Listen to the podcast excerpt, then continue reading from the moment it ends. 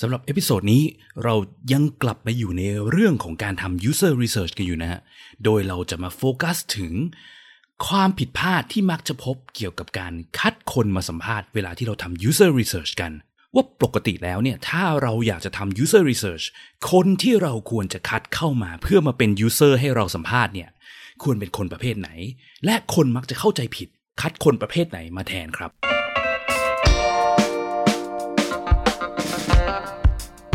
ยินดีต้อนรับเข้าสู่ผักสดพอดแคสต์ รายการที่จะพูดถึงการพัฒนาโปรดักต์ให้ดีที่สุดสำหรับลูกค้าของคุณ เพื่อธุรกิจที่ยั่งยืนกว่าด้วยกระบวนการ user experience design และ research กับผมพิษพิจารณาลัตนาที่คุณ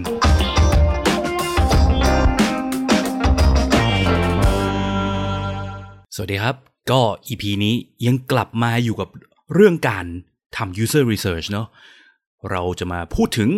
ตอนเริ่มของการทำนะก่อนจะทำในส่วนของการคัดคนนะครับ จริงๆ เคยมี EP หนึ่งที่พูดถึงเรื่องเกี่ยวกับการคัดคนไปแล้วว่า เวลาที่เราจะตั้งคุณทีเลียหรือเกณฑ์ที่จะใช้ในการเลือกคนเข้ามาทำ user research เนี่ยควรจะเป็นคนประเภทไหนอะไรยังไงนะครับ EP 30 คัดคนมา research วางเกณฑ์ยังไง ลืมเรื่อง demographic ไปก่อนนะครับ ถ้าใครยังไม่ฟังกลับไปฟังก่อนได้นะครับ แต่ก็ในตอนเนี้ยก็จะเป็น อีกมุมมองหนึ่งดีกว่านะครับ ก็คือว่าจากประสบการณ์ส่วนตัวที่ได้ผ่านมาเนาะผมก็อยากจะลองสรุปว่าจากประสบการณ์การคัด user คัดคนเข้ามาทำ user research เนี่ยมักจะเจอความผิดพลาดอะไรยังไงบ้างนะครับ หลาย ๆ ครั้งเนี่ยคือ คนที่คัดคนมาทำ research เนี่ยมักจะมีความเข้าใจผิดถึง goal หลัก ๆ ของการทำ user research หรือคิดไปคนละทางว่าคนแบบนี้น่าจะมีประโยชน์กับ research บางครั้งเนี่ยเราก็เลือกเองไม่ได้เนาะเราอาจจะถูกแบบ uh, assign user มาให้จากฝั่งลูกค้าอย่างเงี้ยซึ่งลูกค้าก็มักจะมีความสับสนว่าการทำ user research เนี่ยทำไปเพื่ออะไรได้อะไรกลับมาบ้างนะครับ ก็จะมีข้อผิดพลาด 5 ข้อนะที่ผมลองสรุปออกมาจากประสบการณ์ที่ตัวเองเคยเจอมาในการคัดคน ซึ่งไอการคัดคนที่ผิดพลาดเนี่ย มันก็ก่อให้เกิด Data ที่ได้จาก user เหล่านี้ผิดพลาดไปคนละทางเลยก็ว่าได้นะครับ ทีนี้ก่อนจะเข้าเนื้อหานะครับ มันมี 2 EP ก่อนหน้านี้ที่เกี่ยวกับความเข้าใจผิดเกี่ยวกับการทำ user research คือ EP 36 กับ 37 ที่พูดถึงความเข้าใจผิดเกี่ยวกับ user research ที่มักจะพบบ่อยเนาะที่ถ้าใครยังไม่เคยฟังนะฮะแนะนำว่าลองกลับไปฟังดูก่อนได้นะครับ ที่ผมพูดถึงวัตถุประสงค์สิ่งที่เราจะได้จากการทำ user research และความแตกต่างเนาะ user research เนี่ยมันไม่เหมือนกับ research ประเภทใกล้ๆเคียงกันก็คือ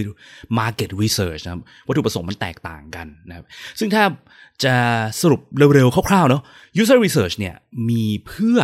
ทำความเข้าใจ needs และปัญหาของ user ใช่ไหมเพราะว่ารากฐานของการสร้าง product ของเราเนาะอันนี้พูดแทบจะทุก EP เลยก็ว่าได้ useful และ usable ใช่ไหม product ที่เราจะสร้างจะต้องมั่นใจว่ามัน useful และมัน usable นะครับ useful คือแก้ปัญหาให้คนได้ ตรงตาม needs ของคน ซึ่งการทำ research ของเราเนี่ยก็มีเพื่อมั่นใจว่าเราเข้าใจ needs ของคนถูกต้อง ปัญหาของคนถูกต้องนะครับ แล้วก็ usable เนาะ usable คือการใช้งานได้ใช้งานง่ายใช่ไหม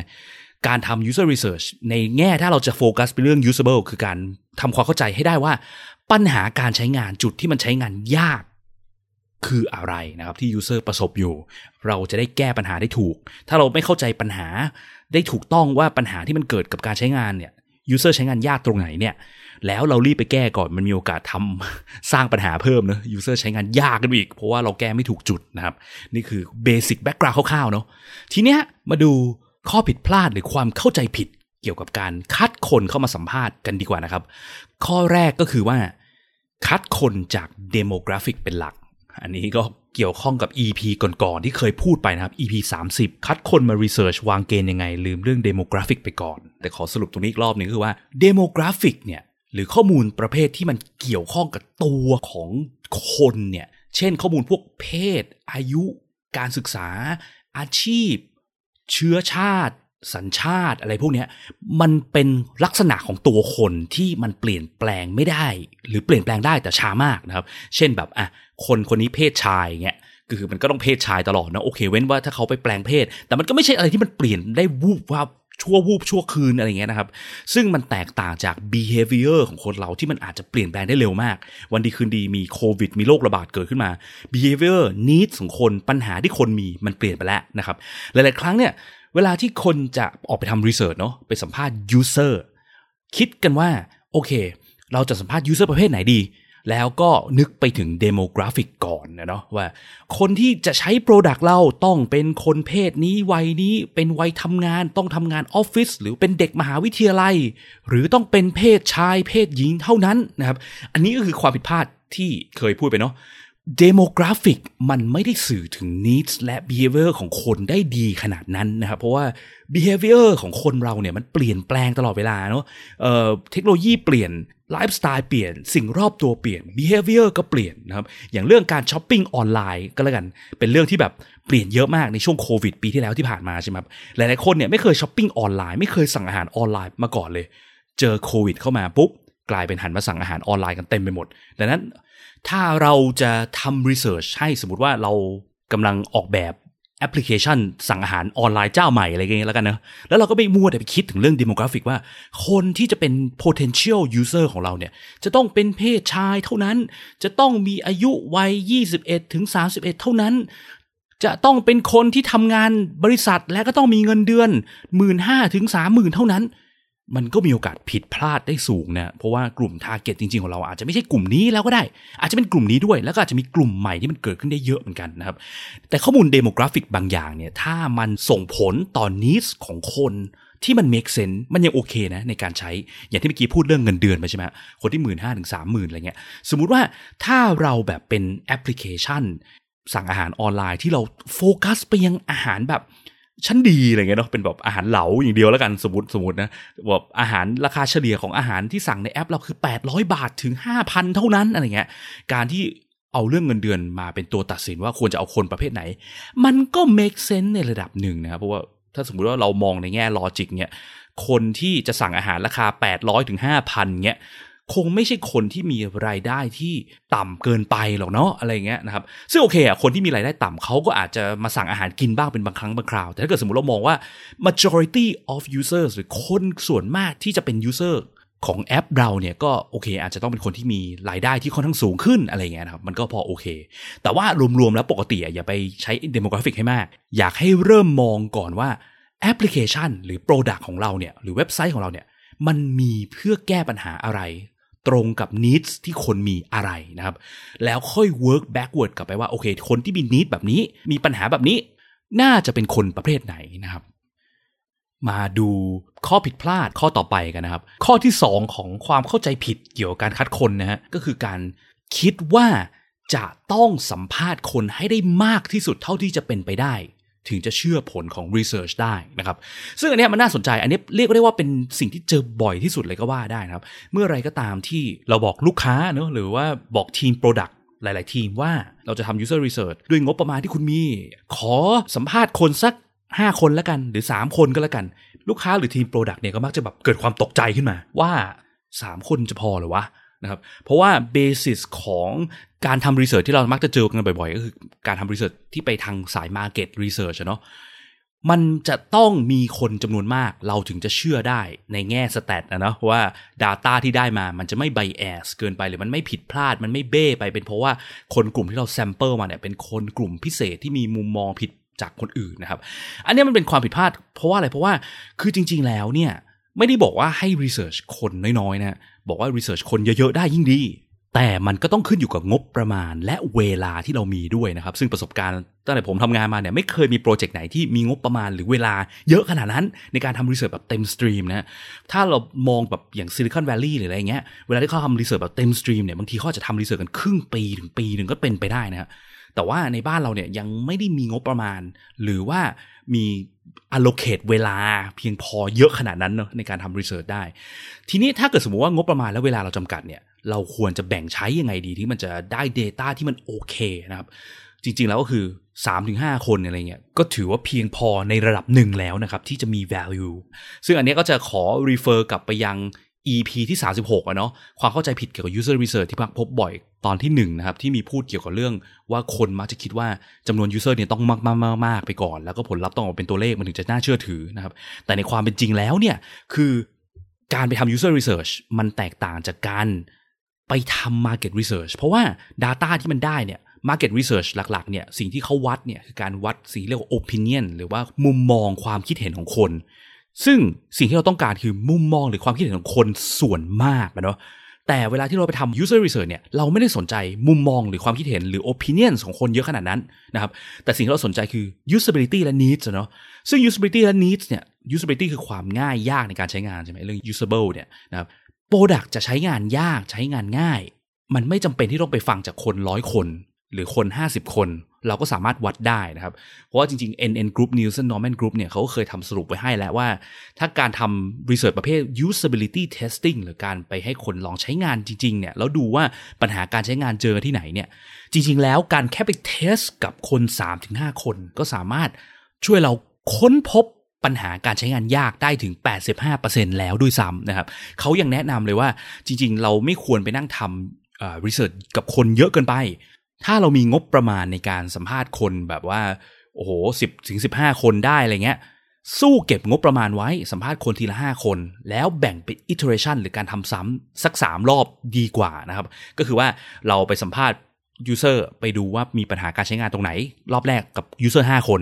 เขาช่วยเราค้นพบปัญหาได้ 85%แล้วเรารีบแก้ปัญหาที่เราค้นพบ แล้วกลับไปสัมภาษณ์คนครั้งที่ 2 ไปดูซิว่าไอ้ที่เราแก้มาเวอร์ชันใหม่เนี่ยมัน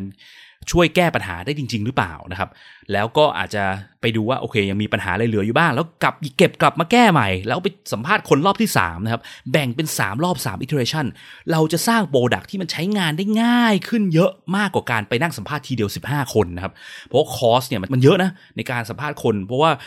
เอ่อ research แบบ user experience เนี่ยเราจะทำเป็น one on one นะเนาะไม่ทำเป็นกรุ๊ป research นะครับ เพราะว่ามันมีโอกาสที่จะได้ Data ที่มันไม่ตรงเยอะอะไรเงี้ย ทีเนี้ยพอทำแบบ one on one มันก็จะใช้เวลาใช้คอสในการสัมภาษณ์เนี่ยเยอะนะครับ ความผิดพลาดที่เคยเจอมานะคือบางทีเนี่ยบางทีมเนี่ยก็ชอบคิดว่า เฮ้ย การได้ Data จากคนเยอะๆเนี่ยดีกว่า ทั้งที่ งบประมาณและเวลาก็มีจำกัดเหมือนเดิม ก็เลยขอไปลดเซสชันให้มันสั้นลงเหลือแบบเซสชันหนึ่งใช้เวลา 15 นาทีแทนได้ไหมหนึ่งชั่วโมงเราจะได้สัมภาษณ์ได้ 4 user แทน 1 user ซึ่งก็ไม่แนะนำไปนะได้พูดในตอนเก่าๆที่ผ่านมาแล้วว่า เวลาที่เราลดเวลาลงเนี่ย เราจะเป็นเสีย value หรือคุณค่าที่แท้จริงที่เราจะได้จากการทำ user research เพราะว่า value ที่เราจะได้คือการไปเจาะหาว่า need จริง ๆของคนเนี่ยความต้องการจริงของคนคืออะไรนะครับ ซึ่งคนเรามัน ไม่ได้รู้กันหมดนะว่าเราต้องการอะไร การที่มีคนมาสัมภาษณ์แล้วนั่งเจาะหา behavior เก่าๆในอดีตว่า ที่คุณเลือกใช้ product ชิ้นนี้ คุณเลือกใช้แอปของคู่แข่ง เป็นเพราะอะไรเป็นเพราะอะไรเป็นเพราะอะไรมันจะช่วยให้เราค้นพบเหตุผลที่แท้จริงนี้ที่แท้จริงของคนได้ ถ้าเราใช้เราตัดเวลาลงเหลือเวลาสั้นมาก เราก็จะไม่มีเวลามานั่งเจาะสิ่งพวกนี้ ซึ่งมันก็จะเสียเวลาเปล่านะครับเพราะคอร์สในการคัดคนมาแต่ละคนมันก็ไม่ได้น้อยเท่าไหร่อยู่แล้ว ดังนั้นไหนๆก็คัด user มาแล้ว ใช้เวลาตรงนั้นให้เกิดประโยชน์ที่สุดจะดีกว่านะครับ ทีเนี้ยถ้าเมื่อกี้เป็นพูดถึง research ประเภท ที่เจาะไปเรื่อง usable หรือการใช้งานง่ายเนาะยังมี research ประเภทคือ research ประเภท useful นะครับคือการเจาะไปยัง needs และความต้องการที่แท้จริงของคน โดยเฉพาะยิ่งถ้าสมมติว่าเรายังไม่มี product อะไรเลยเนี่ยมันเป็น research ประเภท exploratory research นะครับ research ประเภทที่แบบเราไปลอง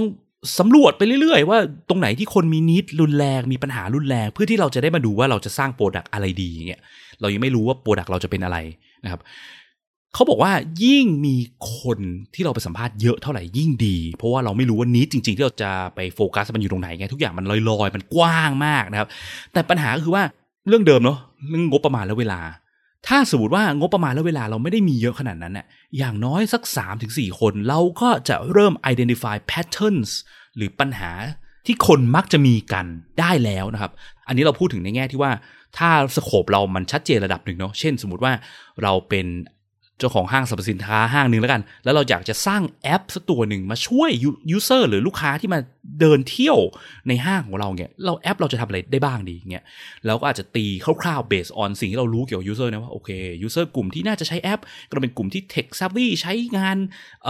มือถือบ่อยๆแล้วกัน แล้วก็เป็นกลุ่มที่มา ห้างบ่อยๆ อะไรเงี้ย แล้วเราคัดคนกลุ่มนี้มา แล้วก็ไปลองนั่งถามเขาว่าเขาเจอปัญหาอะไรเนาะในการมาเดินห้าง และปัญหาอะไรที่มันเหมาะสมกับการที่เราจะใช้แอปพลิเคชันในการช่วยเขาแก้ปัญหาอะไรเงี้ยนะครับ กลุ่มที่เราสโคปดาวมาเล็กระดับหนึ่งเนี่ยเราสัมภาษณ์แค่สามถึงห้าคนก็พอโอเค แต่ถ้าเกิดสมมุติว่าเราไม่ได้มีการสโคปดาวเลยเรามาถึงแบบเอาทุกคนที่เป็นลูกค้าที่มาเดินห้างเราใครก็ได้ มันอาจจะกว้างเกินไปนะบางที3าถึงหคนอาจจะไม่เพียงพอนะครับ แต่ 3-5 คนมันเพียงพอ เมื่อเราสโคบดาวคนกลุ่มนี้ลงมาแล้ว และเราเวลาเราสัมภาษณ์ user research นะอย่างที่เคยพูดไปว่า เราควรจะต้องไปโฟกัสเรื่องนี้และปัญหา พอพูดถึงเรื่องนี้และปัญหาเนี่ยเวลาที่คนมาเดินห้างเนี่ยปัญหาและนี้ที่คนมีเนี่ยมันมีไม่มากขนาดนั้นหรอกครับ คือ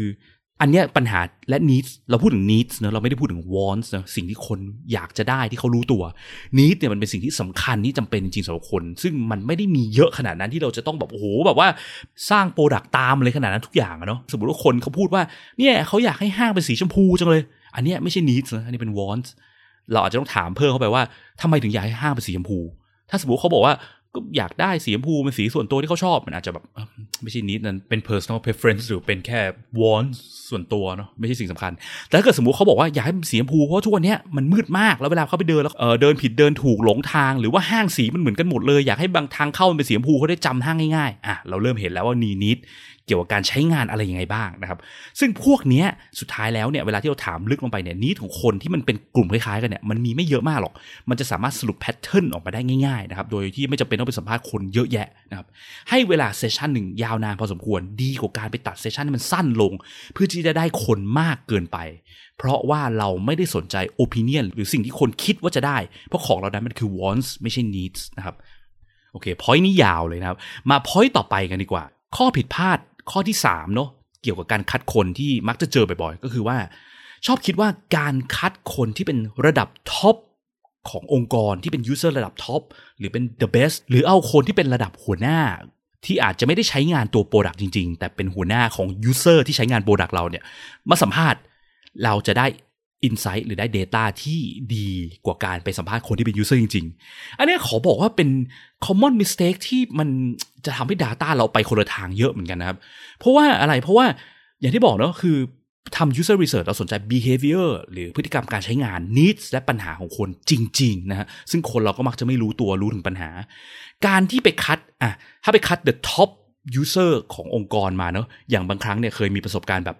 ไปสัมภาษณ์ user ที่ใช้พวก tool ที่ช่วยให้คนที่เขาเป็นเซลล์ขายประกันอะไรเงี้ย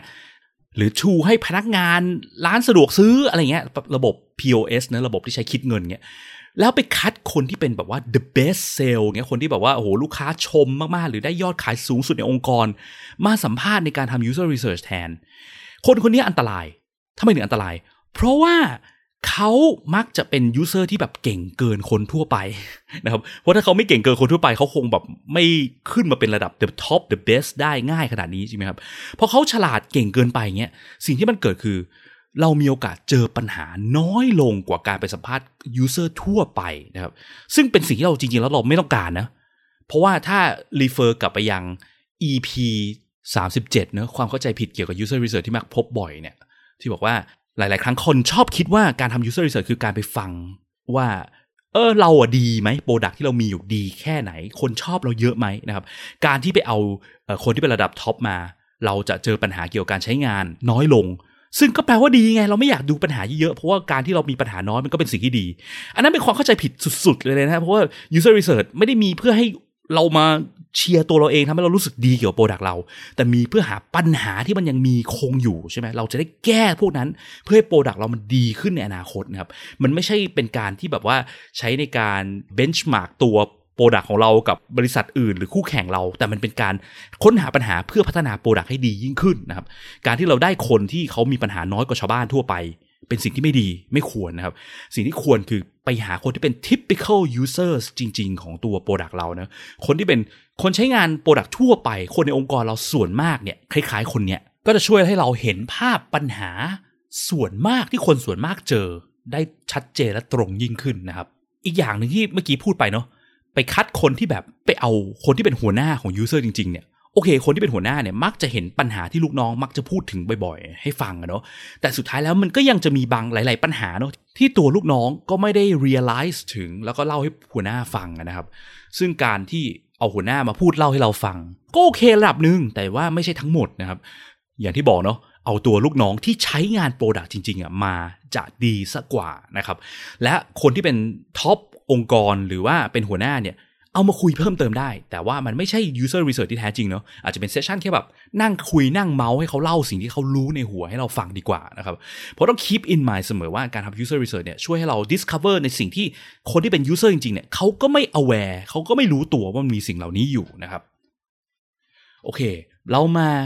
ข้อผิดพลาดที่มักจะพบบ่อยข้อต่อไปดีกว่านะครับ ข้อที่ 4 คือการคัดคนที่เป็น customer ไม่ใช่ users เข้ามาทำ research นะครับ อันเนี้ยก็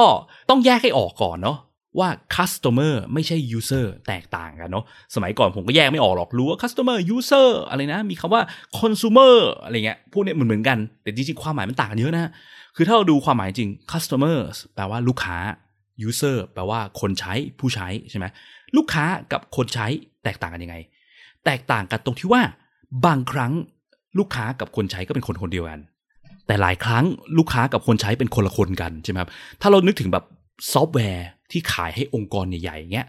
ส่วนมากลูกค้าเนี่ยคือคนที่เป็นผู้บริหารระดับสูงที่เขาทำหน้าที่ approve สั่งซื้อเนาะเออโอเค จะซื้อซอฟต์แวร์จากเจ้าเนี้ยนะครับแต่คนใช้งานจริงๆ คือไม่ใช่ผู้บริหารคนนั้น แต่เป็น user เป็นพนักงานที่อยู่ภายในองค์กรเขาใช่ไหมอาจจะซื้อระบบ POS มาให้พนักงานสาขาใช้อะไรเงี้ยนะครับการที่ไปเอา ลูกค้าเนาะมาสัมภาษณ์มาดูว่าเขาอยากได้อะไร สิ่งที่ได้มาคือเป็นไม่ใช่ needs ที่แท้จริง แต่เป็น wants เนาะเอา wants ที่เขามีที่เขาคิดว่าซอฟต์แวร์ที่เขาอยากได้มันเป็นยังไง แต่เนื่องจากตัวเขาไม่ได้ใช้งานจริง ดังนั้นเขาไม่ได้รู้หรอกว่า need ที่แท้จริงของ user คืออะไร เขาอาจจะรู้ในระดับหนึ่ง แต่ไม่ใช่ทั้งหมดนะครับในทางกลับกัน เขา อาจจะมีโอกาสเข้าใจถึง need ผิดพลาดไปเยอะก็เป็นไปได้นะครับ เราถึงได้เห็นกันบ่อยๆเนาะเวลาที่ซอฟต์แวร์ที่องค์กรไปซื้อมาใช้อย่างเงี้ยหลายๆ ครั้งเนี่ยพนักงานมักจะบ่นว่าซอฟต์แวร์ที่ถูกซื้อมาให้ใช้อะมันใช้งานยากหรือมันมีปัญหาบางอย่างที่มันไม่ตรงกับงานปัจจุบันที่เขาทำกัน ก็เพราะว่าไอ้ซอฟต์แวร์ที่เพิ่งไปซื้อใหม่มา หรือว่าไอ้ซอฟต์แวร์ที่เพิ่งจ้างคนออกแบบมาเนี่ยมันโดนออกแบบมาไม่ตรงกับ need จริง ๆ ของ user นะโดย เกิดจากการฟังแค่ผู้บริหารข้างบนที่เป็นลูกค้าแต่ไม่ใช่ user เนี่ยกลายเป็นพนักงานต้องเสียเวลามากขึ้น ใช้งานผิดพลาดมากขึ้น กลายเป็นจริงๆแล้วสิ่งที่มันกระทบจริงๆ คือ cost ไปยังองค์กรนะเนาะคือแทนที่ซอฟต์แวร์มันจะช่วยพนักงานทำงานง่ายขึ้นเร็วขึ้น กลับไม่ได้ตรงกับสิ่งที่พนักงานทำทำให้พนักงานต้องระมัดระวังมากขึ้น มีโอกาส สร้างความผิดพลาดได้มากขึ้นนะครับ เสียเวลาในการทำมากขึ้นแทนที่แบบ 1 ชั่วโมงอาจจะรับลูกค้าได้แบบว่า 15 คนกลายเป็นเหลือรับได้แค่ 8 คนเพราะพนักงานทำผิดทำถูก หรือว่าซอฟต์แวร์มันมีอะไรแปลกๆอะไรเงี้ยนะครับ ดังนั้นเหมือนข้อเมื่อกี้เนาะฟังลูกค้าหรือผู้บริหารได้ แต่ว่าแยกออกไปตรงนี้ไม่ใช่ user research เนาะยังไงก็ควรจะต้องมี user research อยู่นะครับ แต่ถ้าเกิดไม่ว่าเราจะมีคนที่เป็น top องค์กรเป็นหัวหน้าของ user จริง ๆ หรือว่าลูกค้าที่เขาจะซื้อซอฟต์แวร์เราเนี่ยเราแยกออกเป็น interview session หรือว่าเป็น meeting session ธรรมดา แยกออกไปต่างหาก แต่อย่าลืมอย่ายกเว้นการทำ user research กับ user จริง ๆ นะครับ แล้วก็ข้อสุดท้ายเนาะความเข้าใจผิดเกี่ยวกับกลุ่ม user ที่เราควรคัดเข้ามาสัมภาษณ์ข้อที่ 5 ก็คือคัดคนที่ดูเหมือนจะตรงกับกลุ่ม target user เรา เพราะว่าเขา ผ่านในเกณฑ์หรือใครทีเดียที่เราวางแต่แรกครบเลยดังนั้นแปลว่าคนนี้ต้องเป็นคนที่เราคัดเข้ามาสัมภาษณ์แน่นอนนะครับ ข้อนี้จะตลกตลกนิดหนึ่งนะครับเพราะว่าสี่ข้อที่ผ่านมาเนี่ย มันเป็นการคัดคนผิดที่เกิดจากการเราคิดว่าคนเหล่านี้ตรง แต่จริงๆเขาไม่ตรงใช่ไหมแต่ข้อนี้มันกลับกันคือ